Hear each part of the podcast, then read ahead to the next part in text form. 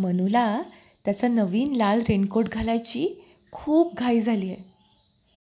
पण पावसाने त्याला कशी वाट पाहायला लावली ते आपण ऐकूया. गोष्टीचं नाव आहे लाल रेनकोट. ही गोष्ट लिहिली आहे किरण कस्तूर यांनी आणि तिचा मराठी अनुवाद केला आहे शिल्पा इनामदार जोशींनी. एका रविवारी मनूसाठी त्याच्या आईबाबांनी एक छानसा नवीन लाल रेनकोट आणला होता. मनूनं विचारलं आई मी आत्ता हा रेनकोट घालू? आई म्हणाली नको रे बाळा पाऊस लवकरच सुरू होईल पण अजून तरी चिन्ह नाही आहे सोमवार आला तो लख ऊन घेऊन आई आज पाऊस पडेल का गं? म्हणून आशेनं विचारलं आज नाही रे वाटत पडेल. तू रेनकोट घातलास तर तुला लोक हसतील. आई म्हणाली मंगळवारी आकाश निळं दिसलं. आई कधी गं मला रेनकोट घालता येईल? म्हणून विचारलं.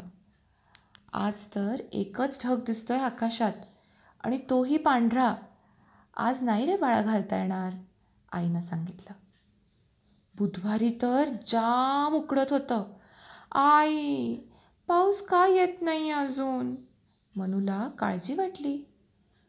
मला वाटतं आहे लवकरच पडणार आहे पाऊस.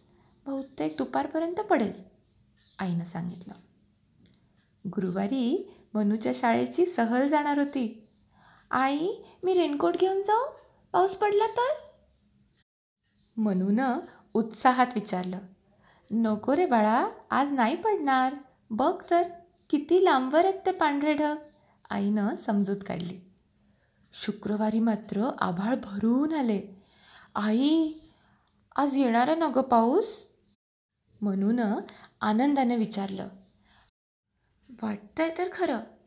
आज काळे काळे ढग दाटून आलेत. आईला पण आशा वाटली. शनिवारी सकाळी सकाळीच मोठा गडगडाट झाला. विजा कडाडल्या. आई विजा चमकतायत ना? लवकरच पाऊस येणार आहे ना?